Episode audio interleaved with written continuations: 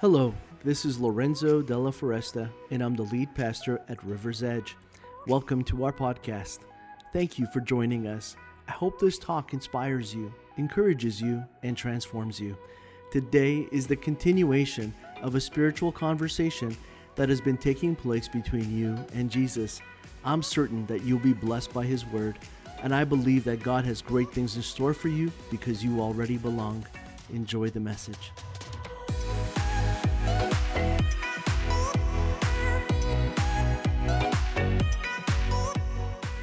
Today, we are going to be continuing our series called Multiply, and we are looking at the stories of multiplication in the scriptures as Jesus has presented them to us, the way that He's teaching us and showing us how we can take these very practical principles, put them in place in our own lives to experience also the multiplication that we so desire.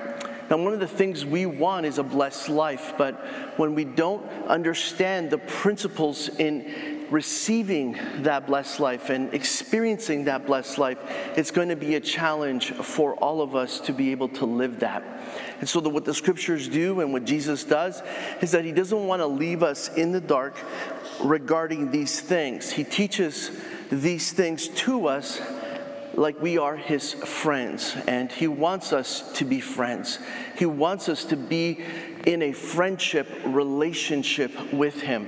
And He wants to be able to reveal those secrets and those principles that will bring about multiplication in our lives. And so the disciples had this incredible relationship with Jesus and being able to be with him and speak to him and then hear from him. And that's the kind of relationship that we are still attaining and wanting to have in our own lives. And so don't feel like that is far removed from the reality and the possibility of what you can experience because that's God's heart, that's his intention, and that's what Jesus wants for each of us. And so today we're going to look at the third parable in the things that were lost that Jesus wanted us to understand could once again be found. And today we're going to look in Luke chapter 15 and read from verse 11 to then all the way through to verse 32. And so, this passage that we're about to look at is um, an important one because it reveals not just the heart of the Father, but it's Jesus' response to the religious leaders. And when they were making accusations towards him about why he was spending this time with notorious sinners as they were seen and understood to be, Jesus wanted them to understand these things. And so in the scriptures, it's very important that you understand this principle is that Jesus, when he wanted to emphasize something, he would say it three times. And so the reason there are three parables is because he wants the same subject to become deeply ingrained in our understanding of what multiplication looks like when things are lost.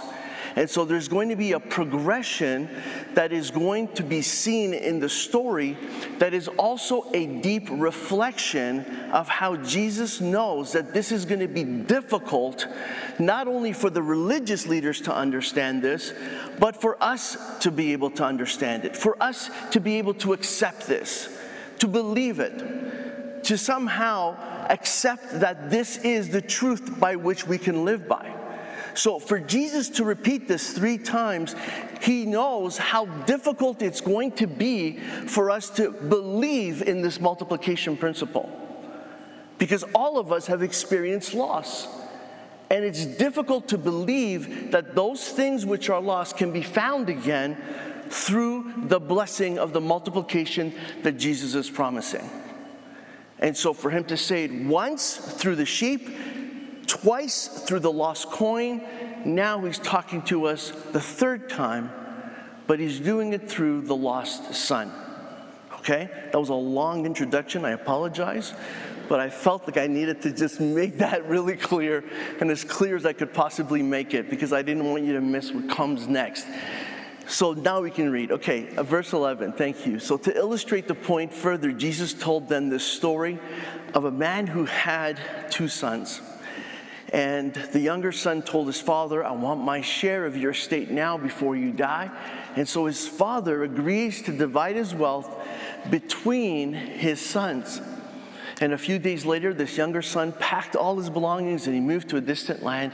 And there he wasted all his money in wild living. And about the time that his money ran out, a great famine also swept over the land, and he began to starve. And he persuaded a local farmer to hire him, and the man sent him into the fields to feed his pigs. And the young man became so hungry that even the pods he was feeding the pigs looked good to him.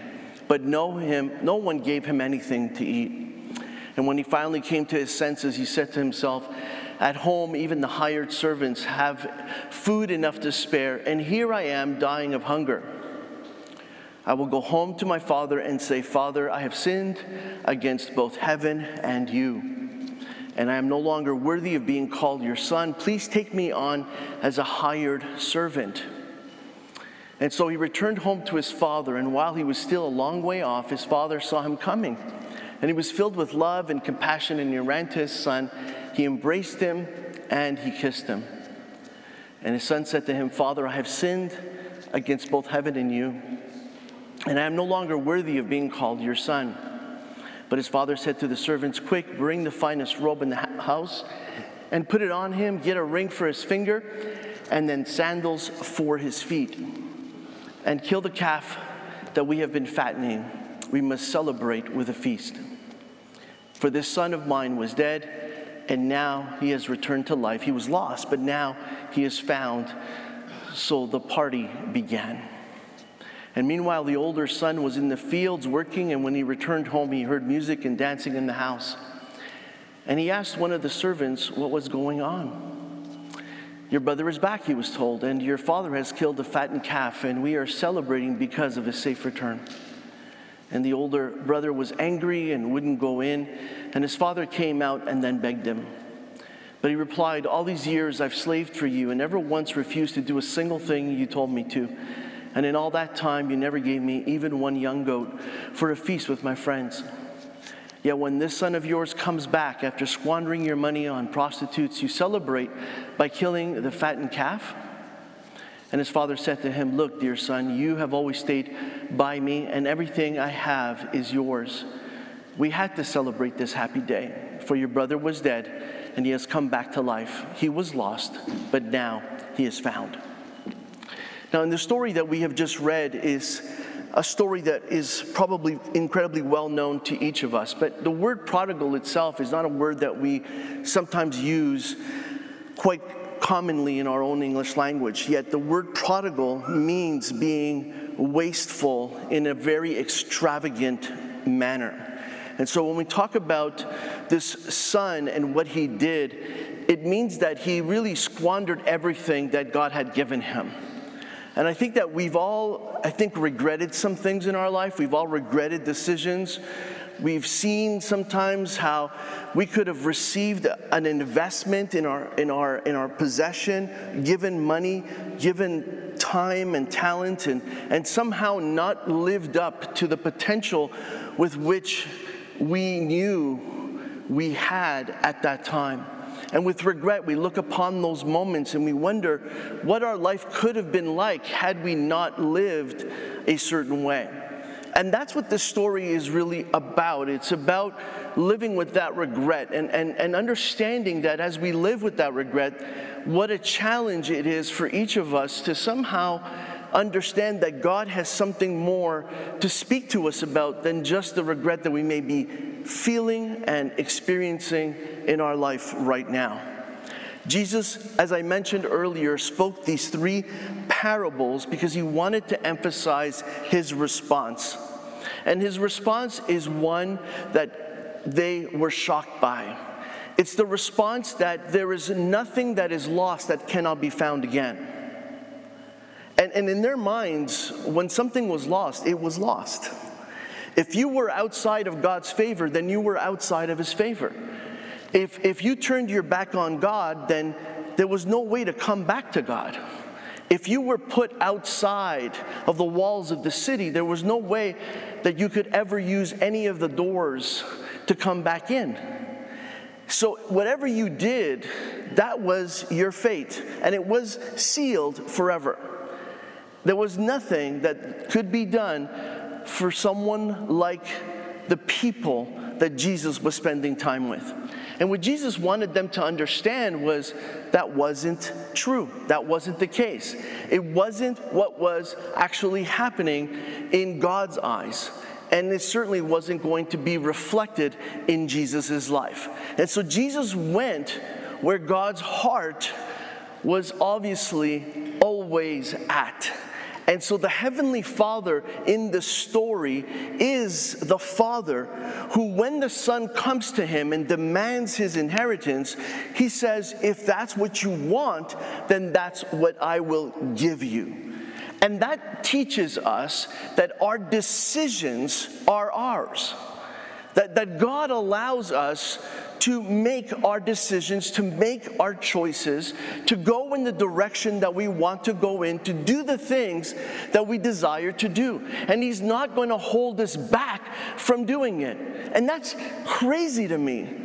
Because I would imagine that this story should have had a part in it where the father does everything in his power to persuade the son to stay home where he, he could have made that clear at any point in the parable.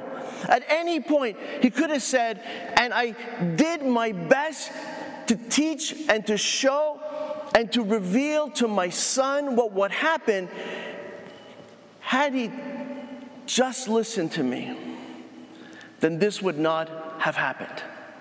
But it never happens in the story.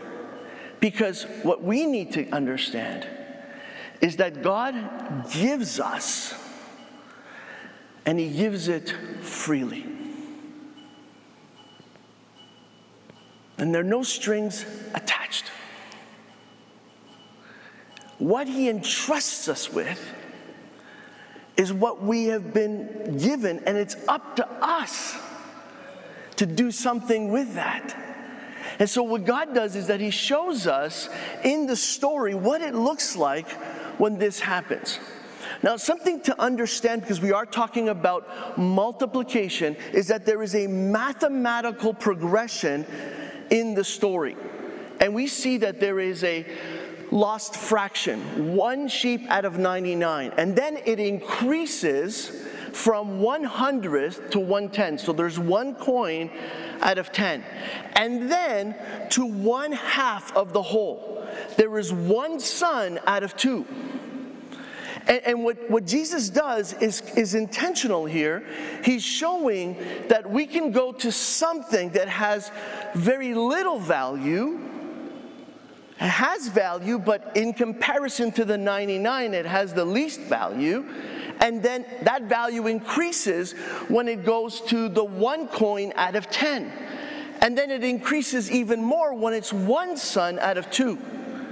And so, what God wants us to understand is that even in the story, there's a progression.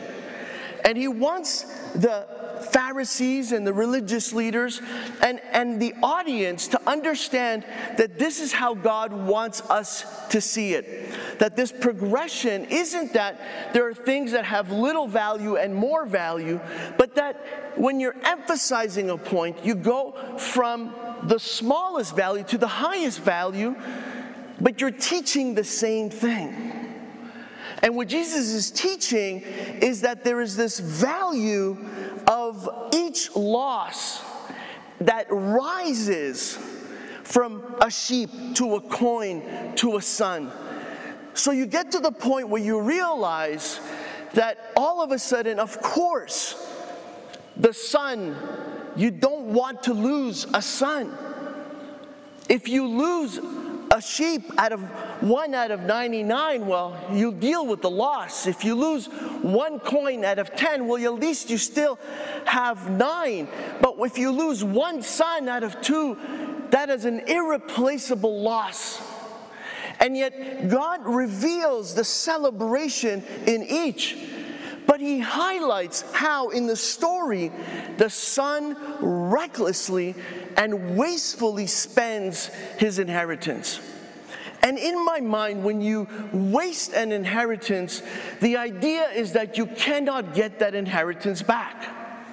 The idea being that if I've received it already, and I've lost it and I've squandered it by my bad choices and by my evil living, then I cannot have that restored. And yet, in the story, that is not what Jesus is communicating. It's an assumption that we're making, which is why he goes about making it clear that this son gets back his position in the family. He wanted to come back and be a servant, but God shows us that He doesn't just want a servant again, He wants a son. And that son had an inheritance, he had a position, he had a role in the family. And that's why he gives him the robe. That's why he puts a thing on his finger, he puts a ring. And that's why he restores unto him the honor of once again being found. The brother, of course, is upset by this, and, and the brother is a reflection of the Jewish nation and, and the trouble that they saw in all of this. They didn't like that God was out there restoring, that He was giving back people's inheritance and positions. They didn't want to see that. They wanted to continue to believe that when one was lost, he could never be found again. And so these people who found themselves lost just gathered with other lost people. And they just sat and they ate together and they laughed at the fact that they were lost. And they would rejoice in the fact that they were lost. They would have parties about the fact that they were lost. They were saying to each other that, well, everyone else in the nation is found. We're the lost ones. And they wore it like a badge of honor. And what Jesus went to show them was that being lost is not an honor. It's not where you need to live, it's not where you need to stay. And while it feels like you are making money and living your best life and partying, and you have friends at your table and you're participating and partaking in all that this friendship may have to offer, I want you to know that even in this setting, you are still lost, but I'm here to help you be found. I look at how God came to rescue all of us in the areas of our life where we thought we were okay, where we believed we didn't need Him, where we somehow convinced ourselves that we could continue to be lost. But Jesus didn't let that happen. He made sure that He came after us so that we would understand the difference between being lost, the way that the religious system sees us, and lost the way that God sees us instead. And the way that God sees us when we're lost is that we can always be found, that we can always be rescued.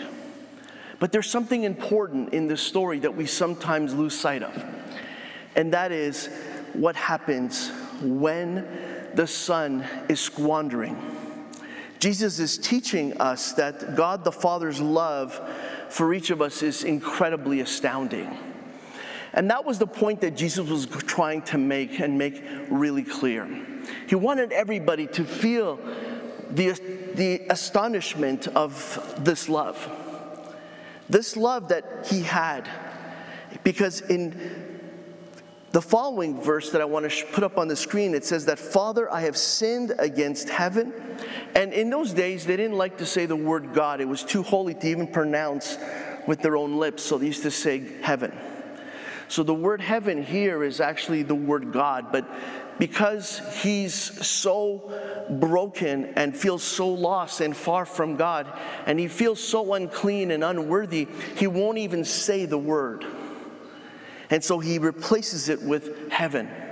And then he says, In your sight, I am no longer worthy to be called your son. So, what happens in this story? What happens is repentance. And, and I think that many of us want multiplication without repentance. We want the blessing without having to say to God that we need to admit where it is that we have failed Him. Now, there were times early on in my spiritual journey where I knew the things that I needed to confess, that I needed to bring to God. God had found me where I was lost, and He helped me to be found in His presence again. And, and in that time, I remember being so clear about what I needed to profess, what I needed to confess, what I needed to repent of. And as I did that, I could sense burdens being lifted from me. And then there were times during this period of my early repentance that God was speaking to me in dreams about things that I had forgotten, or He was bringing to remembrance while I was working or talking to people, or situations that were really in the moment not about the moment that had happened, but God somehow brought it together to show me something that I had forgotten about that I needed to repent of. The Holy Spirit was bringing things to, to memory, and, and He wasn't doing it to judge me or to condemn me, but because He knew there were still lessons that I needed to learn. And the only way that I could learn them and understand them is that if, if He showed me the attitude of my heart at that time if He revealed to me what I was thinking and doing and why, the motivation behind those actions, just so that I would never go back to such a place. And, what I've learned is that God still does that no matter how far from the moment was that we first were found. That, that there are still things that God wants to bring to our attention and to our remembrance. And so there were certain things that this young man was able to pronounce, say out loud, tell others about. He was able to tell his father when he came back what he realized. But the realization didn't come on the road back, it came when he was in the pig pen. It, it, it came when he wasn't able to have any food to eat, when he saw that the pigs were eating better than him. In that moment, he made his first realizations and it brought him to the first steps of repentance. And I want you to see that there's something beautiful about this because even though he probably didn't realize everything, he realized enough to bring him back to his senses and enough to bring him back to the Father for God to be able to restore him, bless him, and then bring about multiplication in his life. Can we say amen to that? Like, just think about that. He didn't realize everything, but he realized enough. And, and that's true for us. So, the realizations we've made, sometimes we think that those are enough to now experience multiplication. But you cannot reap what you do not sow. There is no way that you can experience multiplication if you do not sow the seeds of repentance first. And so there are things that are blocking my multiplication from happening because there are areas of my life that I have not repented of yet. There are things that I have not confessed, things that I have not realized, things that I have not had a breakthrough in. And so, what we should be doing is should be asking God, God, reveal to me that which is hidden. Show me that which I do not see. Show me that which I still need to confess, that which I still need to repent of. Reveal that which is hidden from me so that I can once again experience your multiplication. And when we do that, then God is going to be able to bring about a multiplication. But you cannot experience multiplication unless you repent first. And then the Father can then restore you. Because God's desire is for us to repent, be reconciled to Him, be restored, and then we can multiply. And so, what the story does is that it reveals the steps so if you want multiplication, well, you've got to start with repentance. Then you've got to be reconciled. You have to be restored. And in that restoration, now you can experience multiplication. The blessing that you're looking for begins first with repentance. Not a popular word, right? It's not something we want to do. We want multiplication, we want blessing, but we don't want to have to go through all these steps. But here's the beautiful thing about it the realizations that we make always lead to a greater blessing than could ever have been imagined. When the son returns to the father, he is so appreciative that the father is there, welcome him back. Because what we see in the story is that every day, even though he didn't know it, the father is eagerly watching and waiting for his son's return on the road. Every day the father would go out, and every day he would look for him.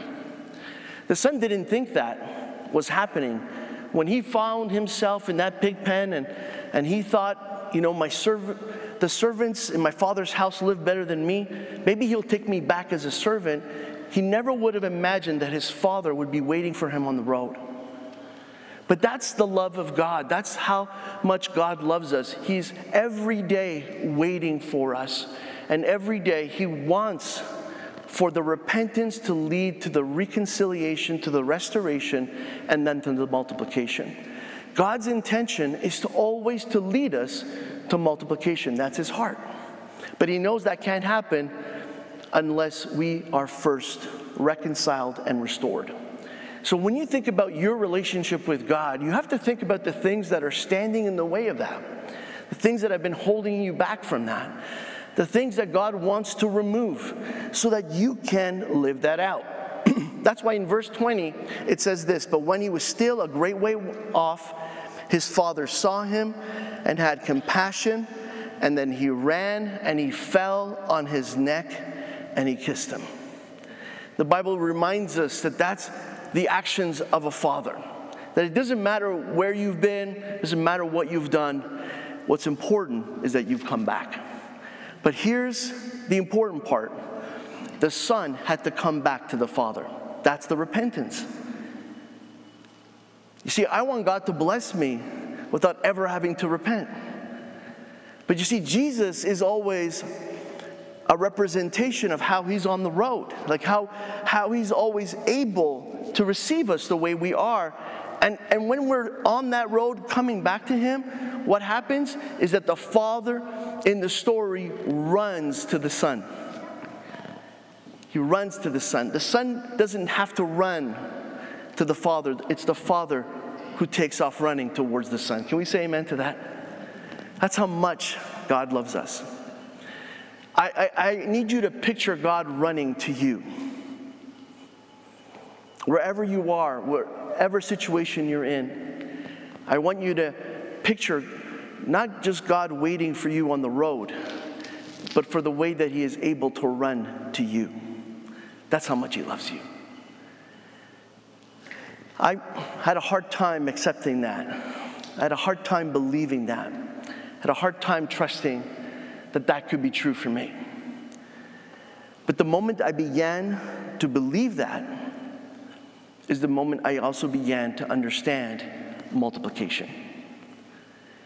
When you understand your position, robed, ringed, and once again restored as a son, then you know that you can never be anything other than what you were always brought in this world to be, and that is a son and a daughter of the King.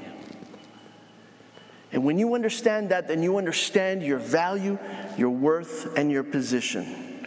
Because an inheritance in this story is restored, a feast is planned, and there is rejoicing when that which is lost is finally found.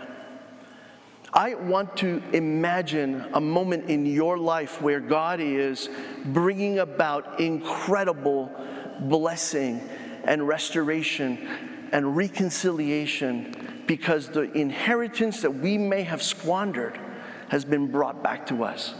We don't want to be the other son in the story at any point. The other son in the story is, is a reflection of what you're not supposed to be like. It's not an indication of, of what we're supposed to strive for.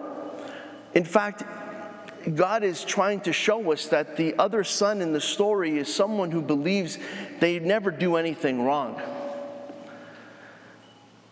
But look at how, when the party starts, and this is important, the son isn't even in the house. When the feast began, the other son was still out in the field. He was so far removed from what was happening that when he finally shows up, we understand why he was so far removed because his attitude is so bad, it's so wrong in every imaginable way. But God sees the good even in that attitude. He sees even in that wrong attitude the things that the son did do that were right. And he highlights those things and he begs him, come in and celebrate, even though the other son won't do it. He still tries to get him to join the party because he wants him to understand that things that are lost can be found, but when they're found, they need to be celebrated.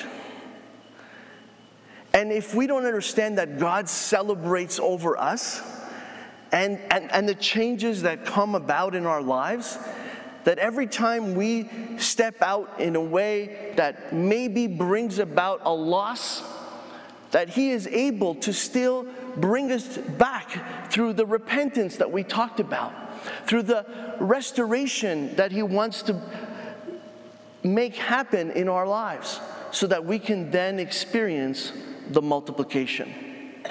Where is it that you feel that God can't reach you? Where is it that you feel that God cannot bring that which is lost and make it found? Where is it that you're convinced that God can't celebrate over you? That there can't be this kind of feast and feasting for your life? Where is it that you believe that you don't deserve this? Because we just heard from Jesus himself telling us that we all do. And so, even if you don't believe it, even if you can't see it, even if there's someone in your life telling you, other than you, that you don't deserve it, this story is for you. God wants to bring about multiplication in your life today. But it's going to come through the road of repentance. We're going to get reconciled, we're going to get restored, and we're going to begin to see the blessings of God like, like never before. Are you ready for that in your life? Are you ready to take those steps? And so I would ask that you would just stand, and as you would do that, I want you to think of something that, that you know right now you need to repent of. Something that you just need to ask God sorry for. And, and as you would do that, I want you to know that immediately God is going to reconcile you to Himself through the person of Jesus, it's going to happen instantaneously. At the moment that you say, Lord, forgive me, Lord, I'm sorry, Lord, I repent, that in that moment you are reconciled once again through Jesus Christ back to the Father. In that moment you are restored. So I want you to imagine yourself now in that restoration. And I want you to see yourself in that place where He is putting a robe on your shoulders, He's putting a ring of authority on your finger, that He's telling you your inheritance has been restored, where He's calling you a son and a daughter again, that you are once again ready to experience multiplication. And so, Father, as we come before you, and as you have made these things incredibly vivid and real for each of us. For the way that you have given us a visual understanding of the story of that which was lost and how it is now found, for how it speaks to each of us in our own individual journeys. And we think of maybe relationships that were lost and health that may have been lost, a family that was lost, maybe even a son or a daughter, or who knows what else tragically and traumatically has happened in our lives. That whatever it is that we've been through, whatever it is that we've gone through, that we can't picture or imagine that we could possibly be blessed again. Lord, in this moment, we know that that is not true. Your word has spoken clearly about what it is that you are able to do. And so, in this moment, Father, if there's anything that we're doing to prohibit your multiplication, then we want to confess that right now. We want to ask that you would forgive us, that you would set us free from this, that you would not allow any of this to hold us back from what you have in store for us. Thank you for who you are and what you've done for each of us today, and for what you're about to do in terms of the multiplication that we are anticipating and expecting to experience in our lives. Lord, you're about to do something incredible for each of us. And there is a celebration both in heaven and on earth right now for how you are telling us and all those around us that which was lost is now found. And we pray this in Jesus' name. Amen. Thank you for joining us on the River's Edge podcast. I encourage you to take the message you have just received and allow it to go deeply into your soul. Let Jesus do the work that only He can do. A heartfelt thank you to all those that generously give to River's Edge and make this podcast possible. You too can be a part of spreading this message and creating life change all over the world by going to riversedge.life/give. You can also subscribe, rate, and share this podcast. Thanks again for listening, and God bless you immensely.